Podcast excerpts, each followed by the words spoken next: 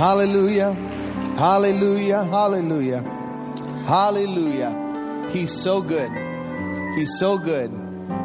I heard G.E. Patterson sing, When I think of the goodness of Jesus and what he has done for me, my soul cries out, Hallelujah. Praise God for saving me. Hallelujah.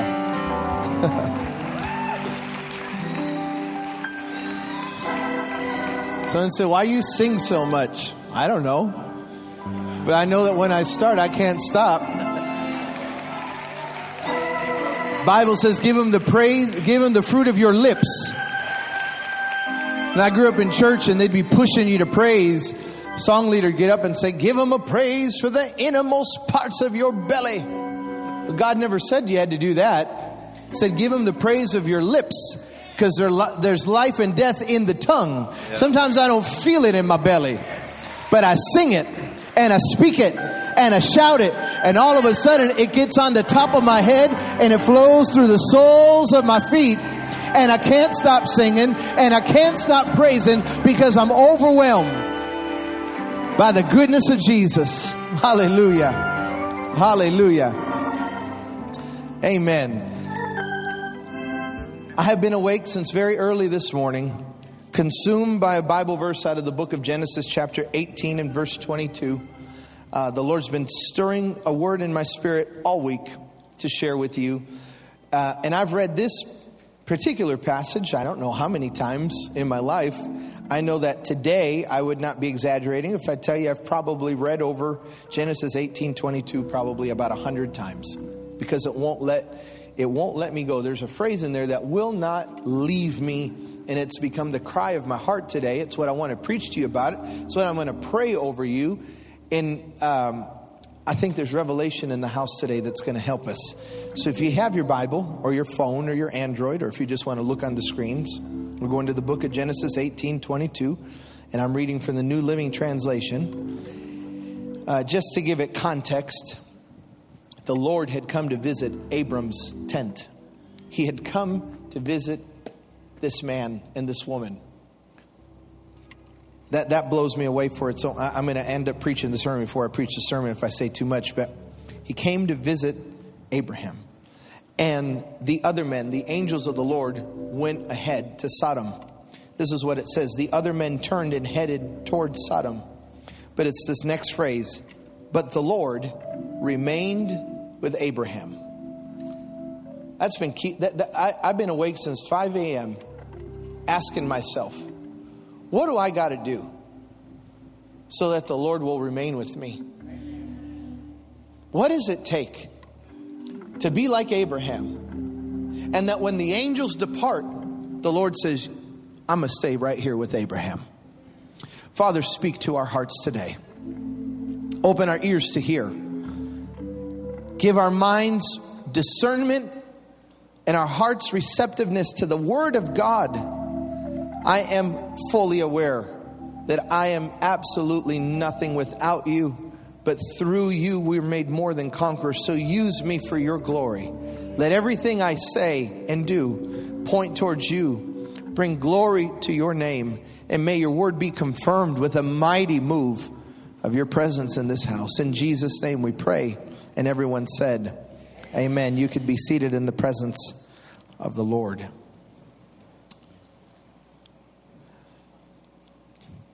After being here for 18 weeks, you know all my jokes, all my sayings. I, I only have so many. and one of them that you've heard me say before and bears repeating this morning for this sermon is, you know, in, in the era in which we live in, you, there's been a thing in sports that's always been called Monday morning quarterbacks. And those are the people that call into the radio programs on Monday and criticize or give their opinion about what the team ought to, what, what they should have done better. And usually when they'll talk about the team, they won't reference it as the team. They'll say what we should have done as if they were on the field, but they were on the La-Z-Boy. So they're called Monday morning quarterbacks. They're not in the game, They're not in the huddle, they're not in the practice, but they got a lot of opinions. And so do I. I got a lot of opinions about the sports teams I like. Well, the advent or the invention of social media has now given us Monday morning bishops and preachers and prophets that will tear apart your sermon verse by verse, and they're just looking for anything you said that they feel like they can just tear into and divide. And that's not the spirit of Christ, it's an antichrist spirit. Anything that destroys and divide is not of God, it's of hell. So be careful getting caught up in being so divisive and so critical of everything that, that by accident you might be participating in tearing down the church instead of building up the kingdom. But I get messages during the week, and one of the ones that I've gotten over the last few years is I always get somebody that'll write to me and say, Brother Suarez, how many steps does it take to be saved? Always trying to catch you in false doctrine. And so the Lord gave me an answer for him. My answer is simply this well, it depends how long you live. Because God didn't call you to take a step, He called you to take a walk. Since the garden, His desire has been to walk with His creation. One of the things that Genesis reveals to us that He took pleasure in was walking in the garden with Adam and Eve in the coolness of the evening. He enjoyed walking with creation. And to this day, the Bible says He has given us, he, He's called us to walk with him. So I'm, I'm not so caught up on did you do one, two, three. I'm more caught up with are you, do you have a daily walk with the Lord? Are you, are you perpetually walking with Jesus and talking with Jesus? Because the race isn't given to those that begin it. It's, it's about those that finish the race. I mean, a lot of people say they'll start by, uh, he's at the end looking for those that'll finish. And in this walk with God, we are consumed with wanting to know how to get heaven to the earth how to receive the blessing of the Lord. And there's not, and, and I preached about it last week. I preached about the kingdom. I, I told you last week, doesn't matter what happens outside of the walls, in the kingdom, we're blessed. We're highly favored. Our money doesn't suffer. Our health doesn't suffer because we're in the kingdom. The kingdom is in us. The kingdom operates in us. We're king's kids. We have an inheritance. We have a blessing. You got to know what your blessing is. Eh, you, you, gotta, you gotta know what this word says. This is your warranty. This is your map. This is your guide. You gotta get to know it. You got, the only way to get to know it is it but it's reading it. You got to open it up. You got to get in the pages. You got to get the word on the inside of you so that you know what thus saith the Lord. And this word lets us know yes, He is a very good God. The word lets us know that His word can't return void. The Bible says you can ask and you shall receive. Seek and you'll find. If you knock, he'll answer. Everyone, the Bible says, that asketh, receiveth. Those are promises that you can take to the bank. They're guarantees. They never wither. They never run out of, of power or energy. They're as real today as the day they were written. And we need to be reminded that He is a good, good Father. We need to be reminded that we have an inheritance. We need to be reminded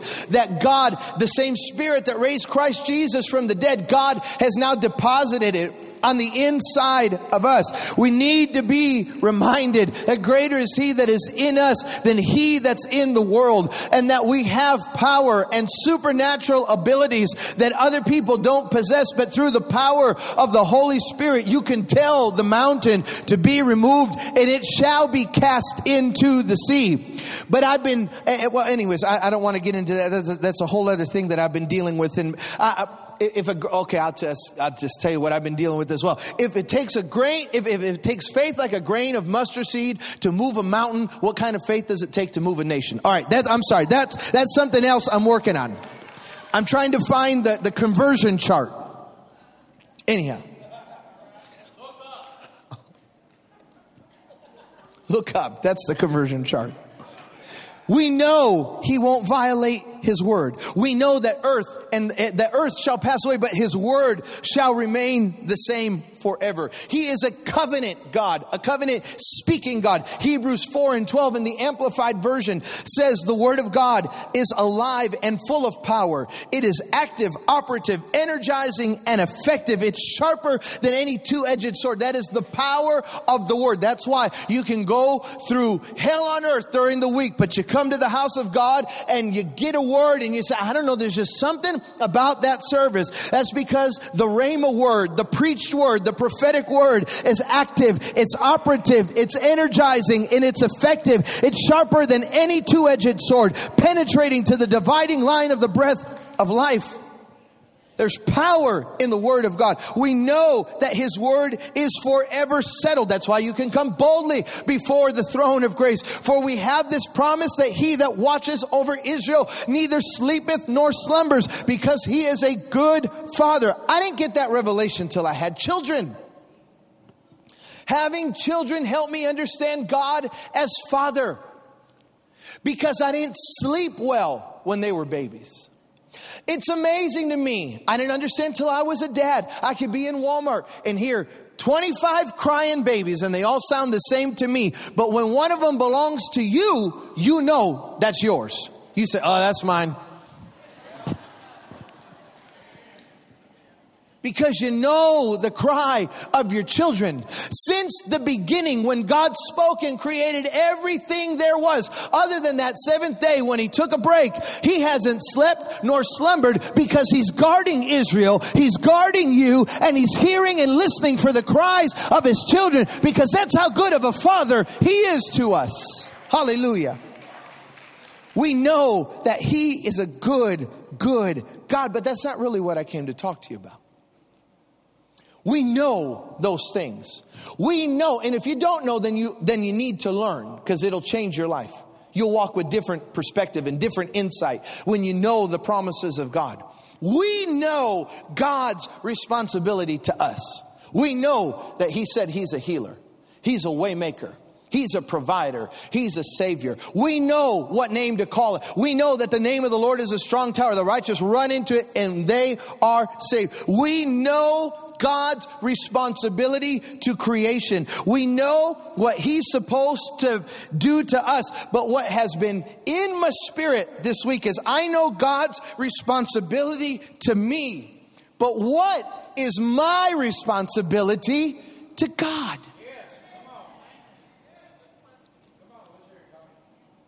That, ladies and gentlemen, is the changing point that's what makes the difference for everyone in this room. And I know this is a little bit of a different sermon than, than what I normally preach. Normally I got somebody on the organ. I'm like, I, I know, all, but I'm just, I just want to talk to you for a few moments today about what's been in my heart because I know what God, according to his word, he is bound to his word. So I know what he's bound to do to me and for me and through me. I know that I can believe on the Lord Jesus Christ and my house and I shall be saved. I know that he'll bless me, pressed down, shaken together and running over shall man give unto me. I know that he'll open up the floodgates of heaven and open up the windows and there won't be room enough to connect. I know that. But what about what I am responsible to do for him? What causes God to visit a family like he did in Genesis? What causes him to come and tell the angels, You go on ahead? I want to spend some time alone with Abraham.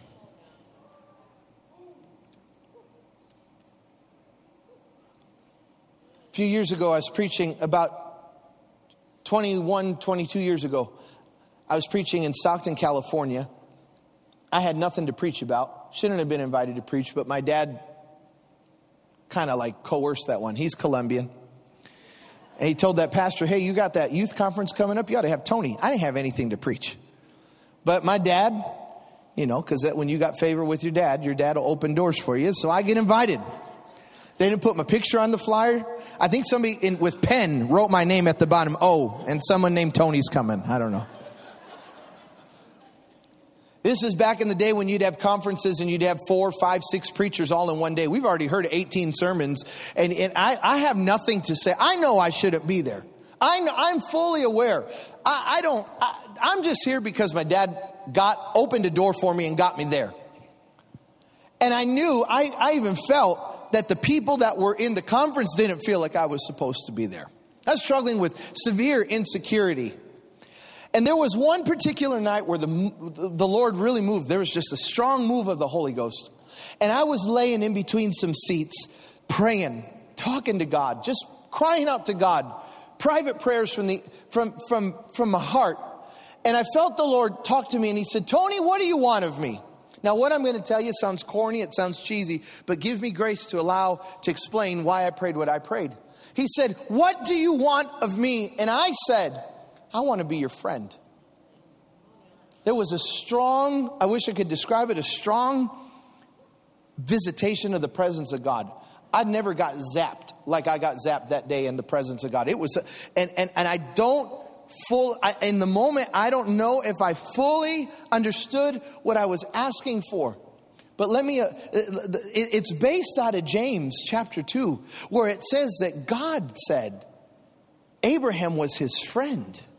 Abraham was a friend of God. Now, everybody in this room, and I want to be sensitive to whatever relationship you do or don't have with your biological parents, everybody in this room has a biological father, but not everyone in this room has a relationship with their biological father. Now, everyone, now some of you might have a relationship, but it might not be a good relationship. So you can have a father and not have a good relationship.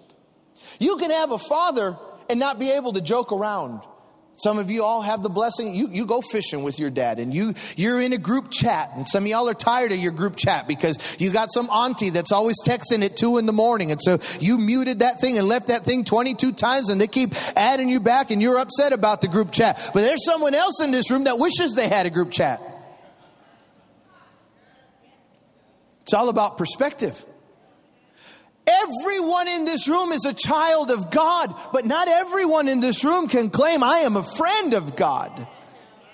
Not everyone can claim, and I'm not throwing stones, I'm just sharing with my heart. Not all of us can be able to say, I walk with God in the coolness of the evening. I know God. I speak with God. I have an intimate relationship with God. But Abraham was to this place with God where God would visit and he'd say, Y'all go on ahead. I'm going to stay with Abraham. Notice it's not Abraham saying, God, let me stay with you. It's God saying, I want to stay with Abraham. What does it take to cause heaven to say, I want to dwell amongst my people?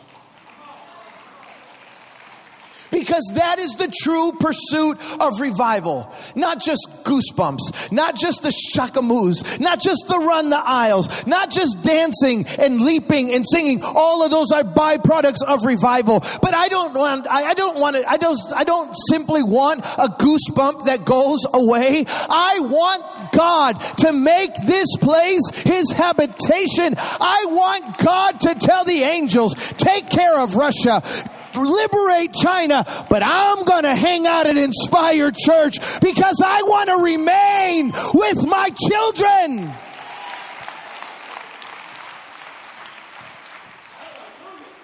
Hallelujah to the Lamb of God. What is it that causes God to say, I want to remain there?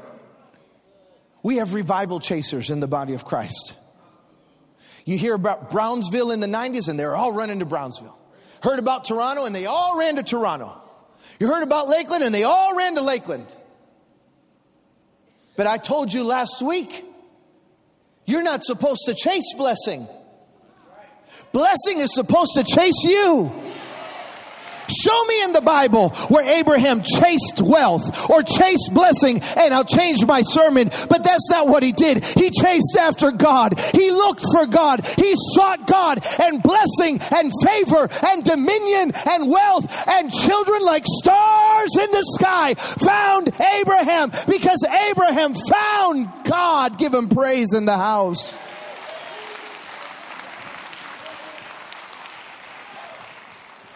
Hallelujah. God remained with Abraham. So when I find someone that's blessed, I study them. I hang out with them. I want to know what you did to be wealthy. I want to know what you did to have a good marriage. Every time Gina and I go to visit someone that has teenagers and their teenagers are living for God, we're like, what did you do so that your kids would live for God? Because you want to be around people that have already been there, done that, bought the t shirt, and are selling the t shirt. So if you want to be blessed, and Abraham is the father of faith, you might as well look at his life and say, what is it about this man that would cause God to say, I'm a dwell there? So I study his life, patriarch of our faith, called a friend of God. Some theologians say that if you could measure his wealth in today's money, he was worth somewhere between three to six billion dollars. That's a lot of money. Yeah. And when I read it, when I first saw that, I was, I don't know, maybe 21, 22 years old. And when I read it, Norfolk, Virginia, read it in the family room of our house. When I read that, I said out loud, Oh God, bless me like Abraham. And I heard the audible voice of God. He spoke back and he said, Oh, Tony, obey me like Abraham. Because Abraham style blessing requires Abraham style obedience. Abraham is the father of our faith, but he is not the father of the name it and claim it movement. I believe in the power of decreeing and declaring. I believe in the power of the spoken word. I think you do, need to do a lot more blessing and a lot less cursing. I believe you need to be careful what comes out of your mouth. There's life and death in the tongue. I think that's why the psalmist said, let the praises of the Lord be continually in my mouth because as long as the praises of the Lord are continually in your mouth, that leaves no room for lying and deceit and gossip and Anyhow, I believe in the power of the spoken word, but Abraham was not blessed because he knew how to name it and claim it. Abraham was blessed because he knew how to hear it and obey it. He knew how to hear and obey God. And his obedience to the voice of God brought the favor of God. But you got to, you can't just know the voice, you got to know the language of the Spirit. I had a dog named Ollie. Ollie knew my voice. If I walked in the house and I said anything, he knew the tone of my voice, and Ollie come running to me because he knew I was the liberation for his laundry room sentence. He knew I'd set him free. If I, if he heard my voice, he scratching at the door because he knew his kinsman redeemer had shown up. But I couldn't sit on the floor and say, Ollie, how's the day gone for you? You doing good? Did Gina, was Gina mean to you today? I mean, t- talk to me about you. Because he knows my voice, but he doesn't know my language.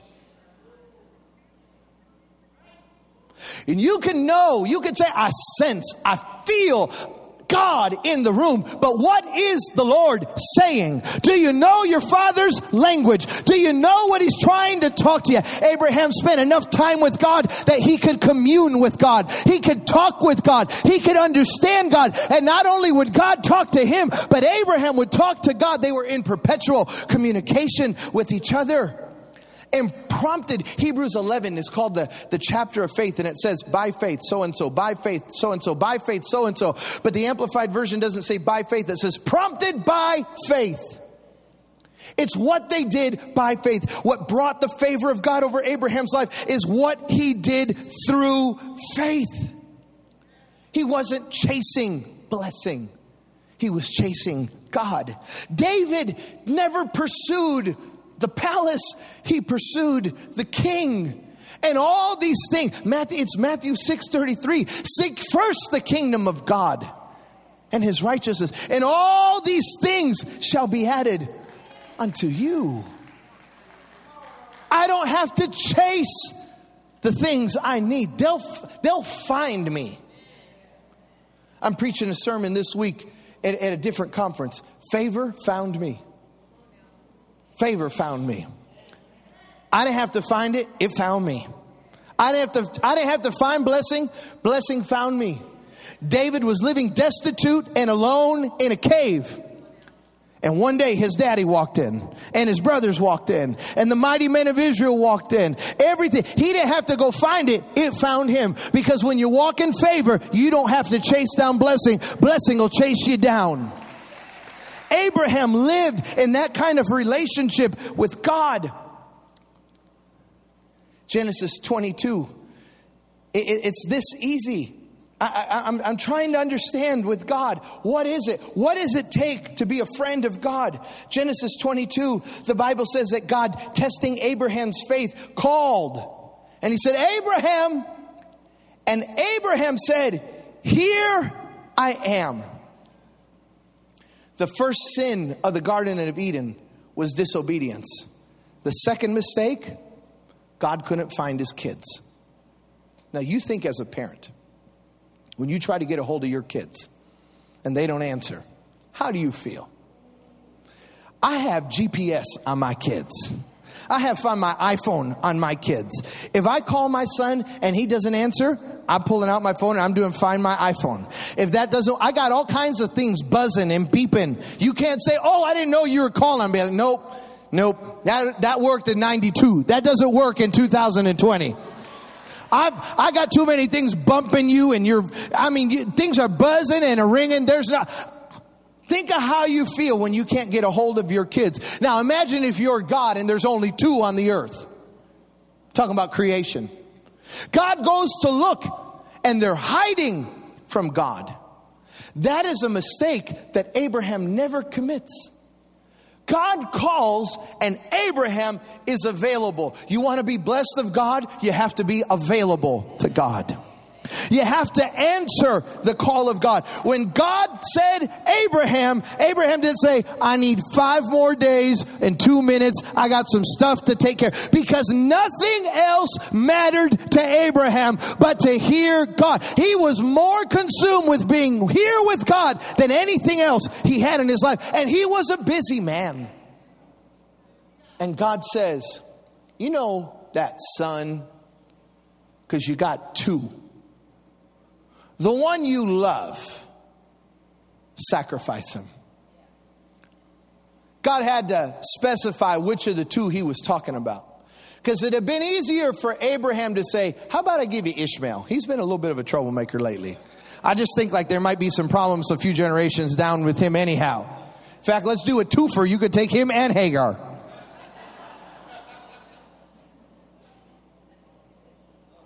God says, The one that you love, give him to me as a sacrifice. And Abraham does not complain. Now, here's the thing about Abraham. He has so much influence with God. How much influence does he have? He has so much influence that he can negotiate with heaven. God is going to rain judgment down on Sodom and Gomorrah. And Abraham says, God, if we found 50 in the city, would you spare the city? God said, Yeah, I'll spare it for 50. And Abraham says, I'm, I'm, I'm so sorry to bug you. But if we found 45, he was doing with God the way you do on the car lot. Okay, God, for what about 20? He got God all the way down to 10. He has enough influence with God that he can negotiate the salvation of a city. This is why this has been ringing in my spirit right now. Because the city of Houston, the state of Texas, the United States of America, and the nations of this world, we need some Abrahams right now that have enough favor and influence with God that we say, God, if you can find just 10 people in Houston, will you spare this city? If you can find just a thousand, will you spare this thing? God, would you spare it? We need some watchmen on the wall. We need some men and some women in the gap that can pray and have influence with God and say, Oh God, if you find just one church, if it's only Inspire Church, would you withhold fury and send another baptism of grace?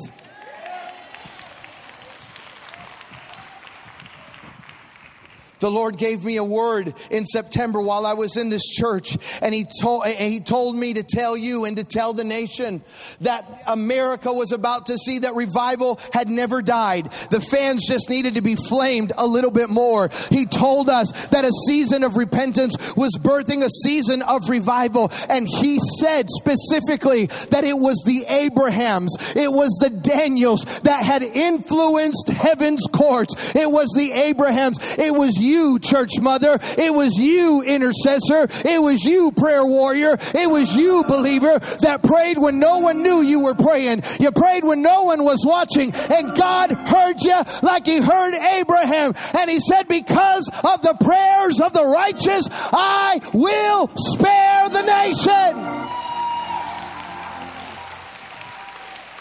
my God, I feel prophetic unction stirring up in me right now. Thus saith the Lord of hosts, I will spare this nation. Your end is not nigh. My spirit, my moving, my grace, my mercy is sufficient for thee. I am in the midst of thee, saith God.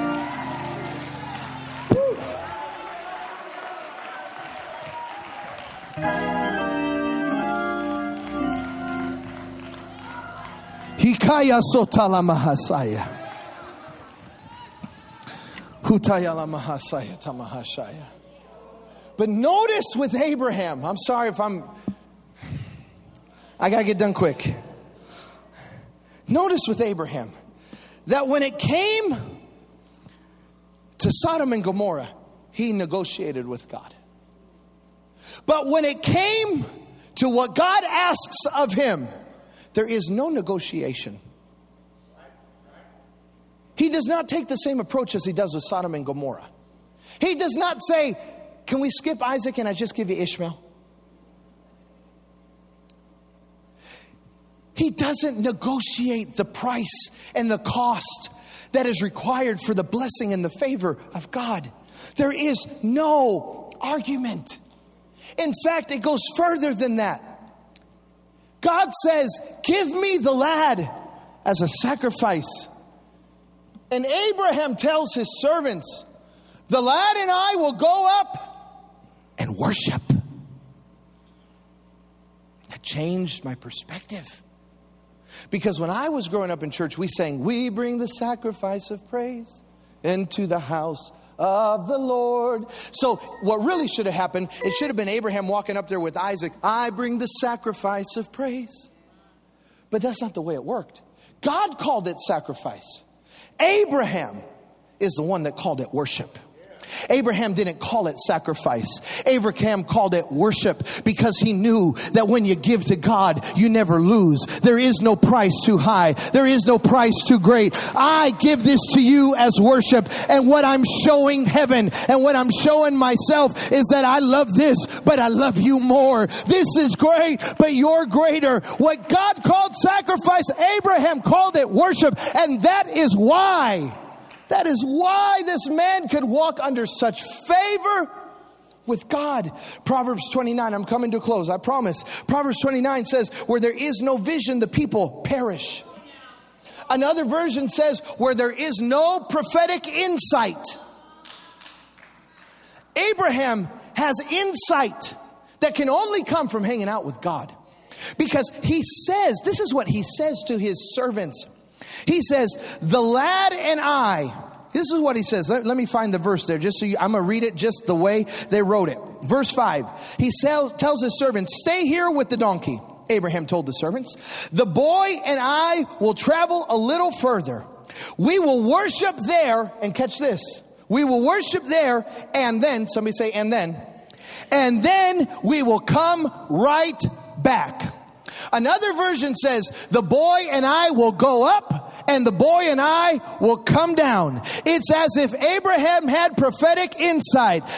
I go up, but I'm coming down because God never leaves me empty handed. He is prophesying the boy and I are coming. I wish, I wish God would help me to uh, preach it the way I feel like He's putting it in my spirit. You're not going to lose what you give to God. You're going to give it to God. He's going to bless it. He's going to sanctify it and He's going to give it back to you.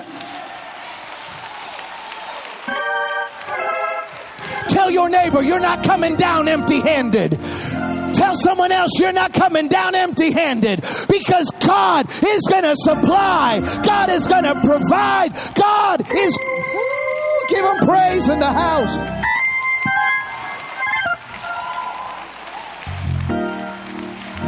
I know you saw me suffering, but blink your eyes because I'm coming back down and I'm not coming back alone. I know you saw me go up this mountain of cancer, but I'm coming back with healing. I know you saw me climb through this trial, but I'm coming back with victory. I'm not coming back empty handed because I got favor with God.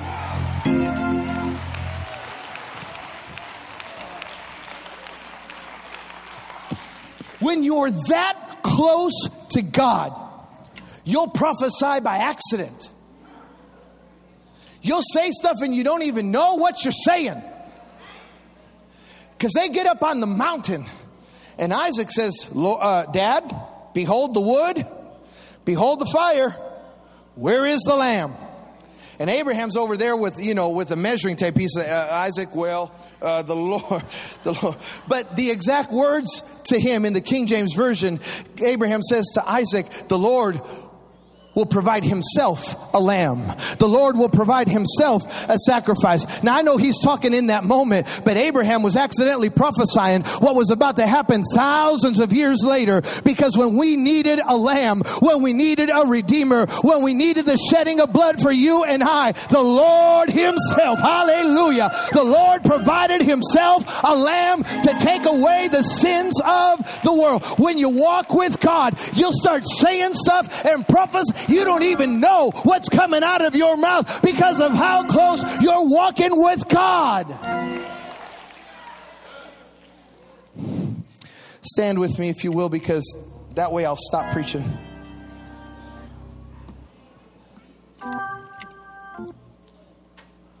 We need an Abraham right now. We need an Abraham that can draw the presence of God to where we are. We need an Abraham that can intercede on behalf of a city and of a nation. We need a Daniel that can open up the windows and pray, even if they say don't pray, and have so much influence with God. God would visit you. He said, I'm going up and I'm going to worship. There was no price too great, there was no thing too important to give up. He was passionately pursuing the person of God. I want God to remain here. I heard Rod Parsley say, I was watching an old video, and he was talking about this concept of revival chasing. This is an old video, it's like from 1997. And he said someone had, someone had asked him, Hey, have you got the Toronto blessing yet? And he said, Nope. Have you got the Brownsville blessing? He said, Nope. They said, Well, what do you got? He said, I got the Columbus blessing. He said, I've been living in a state of perpetual revival for over 20 years, and it, it pricked my heart. It hit me. I don't have to go take someone else's blessing. I don't have to go catch what someone else caught. God has His own blessing, His own fire, His own visitation, His own, His own glory cloud for Inspire Church, for Tony Suarez, for Richard Hurd, for you. He has his own thing that he wants to do with you. You don't have to chase down Abraham's blessing. You don't have to chase down David's kingdom because God has something for you that if you'll find him, you'll find everything that the Father has ever wanted to give you. But I have a responsibility. I have a responsibility. The responsibility to obtain the blessing of God is personal holiness and integrity. I got to be willing to lay some Isaacs on the altar. I got to be willing to put some stuff on the altar and say, You're worth more. What do you want of me? What do you want of me, God? That's the question that should be coming from our hearts. Say, God, what, what do you want of me, Father, to reach Africa and the Middle East and Asia? I felt so strong in my spirit. I, I, I think it's when I was here at the beginning of the year, I felt that the Lord gave me a word for this church that He was giving you another nation. And then this stupid COVID stuff started. I know you're not supposed to say that word, but it applies. But Inspire Church, the Lord is going to give you another nation. He's giving you a new nation. You know why He'll give you a new nation? Because you don't say, How much does it cost?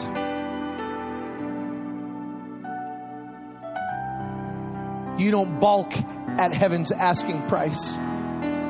You say, Father, whatever it takes, whatever it takes, I'll do it because your presence means everything to me. We need the angelic hosts. No, notice what's happening, and, for, I'm, I'm, notice what's happening out there. The spirit of Antichrist is attacking the prophetic. It's attacking spiritual warfare. It's attacking the Pentecostal church. That's spirit. Ladies and gentlemen, that's a spirit fight right there. It's trying to mute the church, mute the prophets, mute the prayer warriors, mute the spiritual warfare. But uh, the devil is a liar. We will not shut up. We will continue to prophesy. We will continue to decree. We will continue to ask the angels of the Lord to fight on our behalf. We will decree. We will, we will declare. There is very real spiritual warfare taking place right now. But I want to have a Genesis 18:22 move where God tells the angels of his army.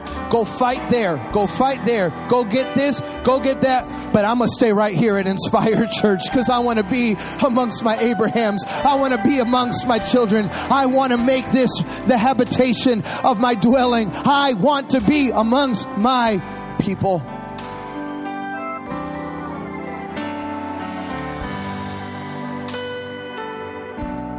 You're all I want.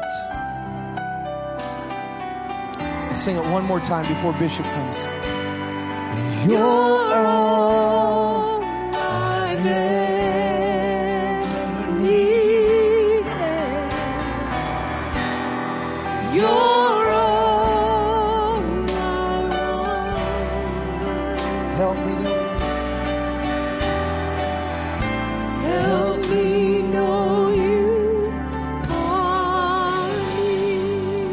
Father